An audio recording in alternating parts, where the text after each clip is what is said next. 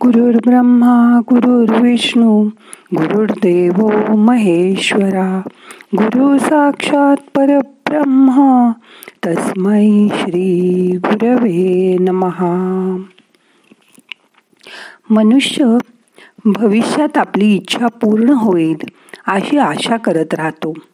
आपण भूतकाळात किंवा भविष्य काळातच जास्त जगतो. आपण भविष्य निर्माण करू शकत नाही. किंवा ते बघू पण शकत नाही. फक्त त्याचा सामना करू शकतो. जेव्हा आपल्यावर अन्याय होतो असं आपल्याला वाटतं तेव्हा कोणीही आपलं नाही. आपण एकटे आहोत असं वाटतं. तेव्हा तो माणूस न्याय मागायला लागतो. न्याय म्हणजे काय? अन्याय करणारा हा चूक आणि अन्याय सहन करणारा सुद्धा चूक. कधीकधी हा भोगणारा दुसऱ्यावर तोच अन्याय करतो आणि भोगणाराच मग स्वतः ही चूक करतो. ईश्वर आपल्या आयुष्यात काय करत असतो? तर देव मानणारे आस्तिक ते फक्त असं मानतात की मी देव मानतो. कल्पनेने आपण असं म्हटलं की मी तिला बहीण मानते. म्हणजे मीच माझ्या तोंडाने असं सांगते की ती माझी बहीण नाही तर ती बहिणीसारखी आहे. तुम्ही पण देवाचा अनुभव करू शकाल. तुमच्या मनात असेल तर देवळात गेल्यावर आपण देव माझ्याजवळ ये. देवा तू मला हवायस असं म्हणतो का? नाही. माझ्या मुलाचं लग्न होऊ दे.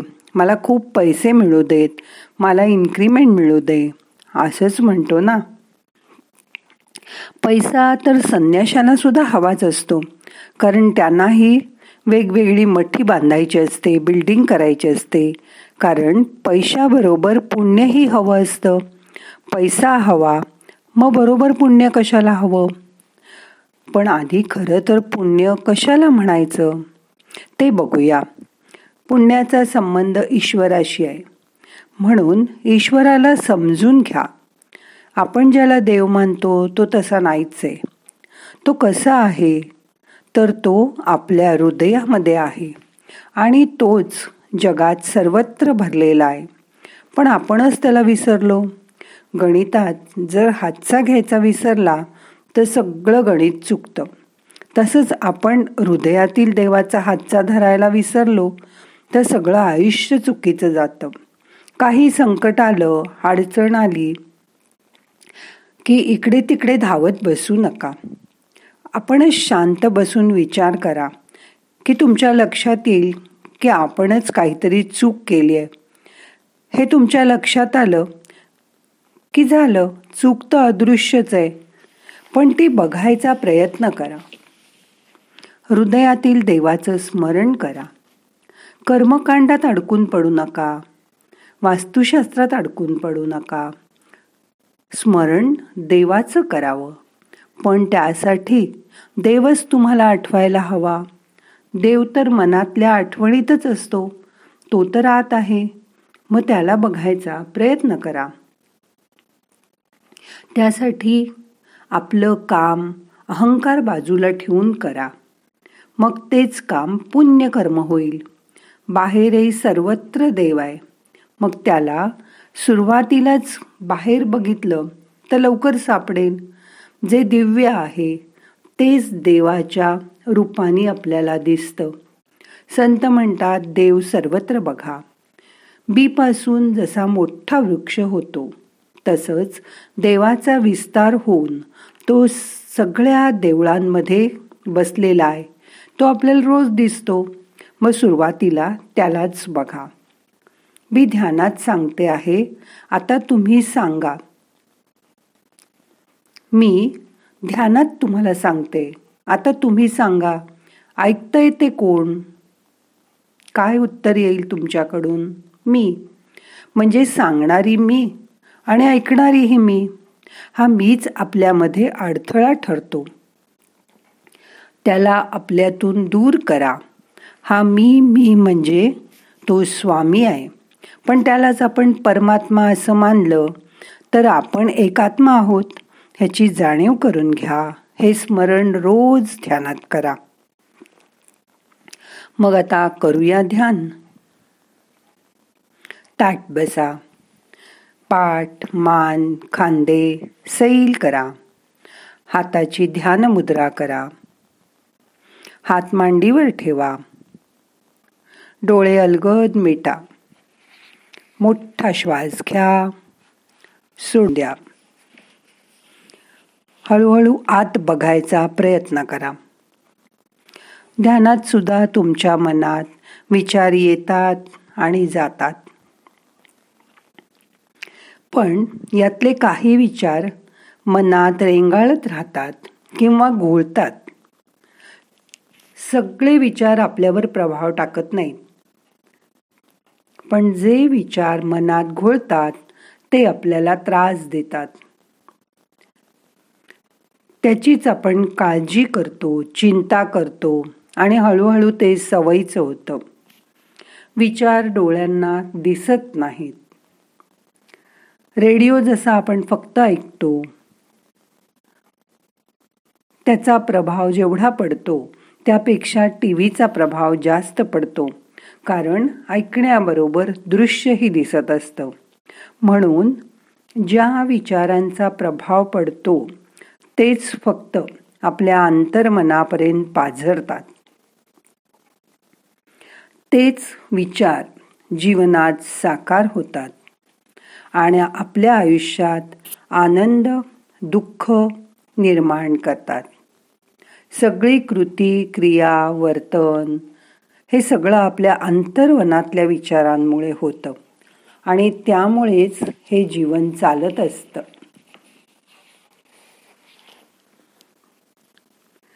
हे कुठे आपल्याला माहीत असतं? त्यामुळे अज्ञानाचं अंधश्रद्धेचं मूळ आपल्या अंतर्मनात आहे.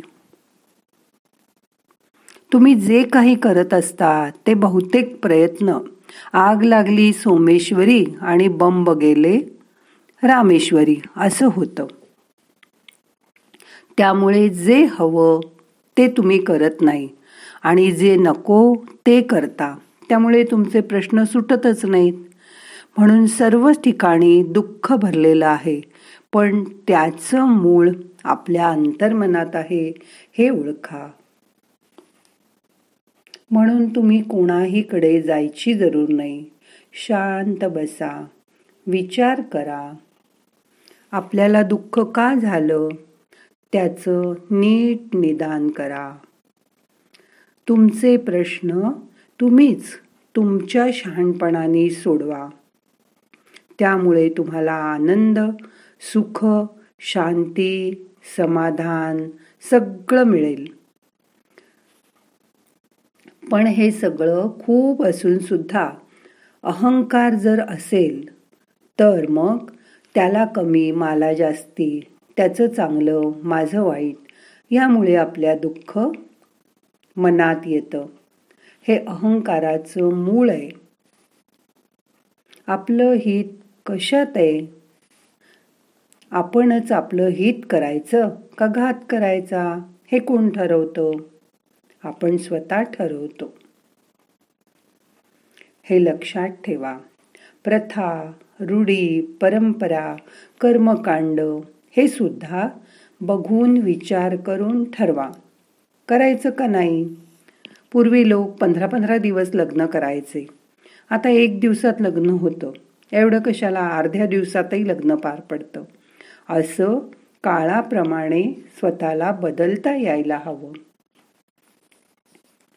म्हणून ही दोन्ही मन आतच आहेत अंतर्मन आणि बाह्यमन. त्याचा विचार करा. शरीराच्या आत जे चाललं आहे ते ओळखायचा प्रयत्न करा. आपल्याला आजार येतात तेव्हा डॉक्टरही ह्या आतल्या विचारांबद्दल अनभिज्ञ असतात. म्हणून आपणच त्यांना ओळखा. आतल्या देवाचा विचार करा. रोज ध्यानात त्याच्याशी जोडले जायचा प्रयत्न करा. जसं रेडिओवर आपल्याला विविध भारती लावायचं असेल तर त्याची फ्रिक्वेन्सी आपण ट्यून करतो. तसं मगच आपल्याला विविध भारती ऐकू येईल. ध्यानात देवाशी ट्यून करा.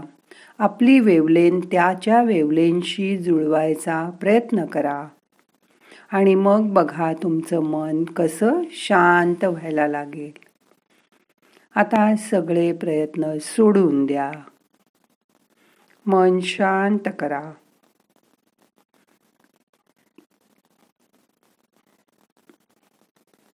श्वासाकडे लक्ष द्या. श्वास हे आपलं माध्यम आहे. आतल्या मनापर्यंत पोचायचं. म्हणून येणारा श्वास भरपूर घ्या. डीप ब्रिदिंग करा. श्वास सोडताना तितकीच हवा बाहेर सोडा. श्वासाबरोबर मन आत न्या. मनात तुम्ही जाऊन डोकावून बघा. श्वास सोडताना परत बाहेर या. आता मन शांत झालंय. हळूहळू तुम्ही त्या देवाशी जोडले जाताय. त्याचा अनुभव करा.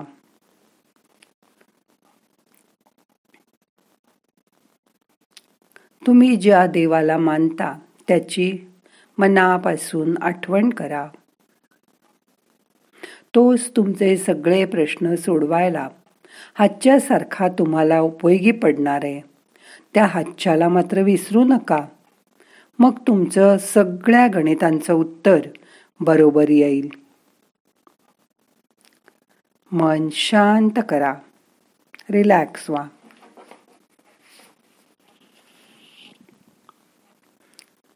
आता हाताची ध्यान मुद्रा सोडा. दोन्ही हात एकावर एक चोळा. अलगद डोळ्यांना मसाज करा. डोळे उघडा.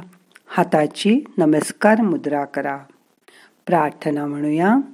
नाहम करता हरि करता हरि करता हि केवलम. ओम शांती शांती शांती.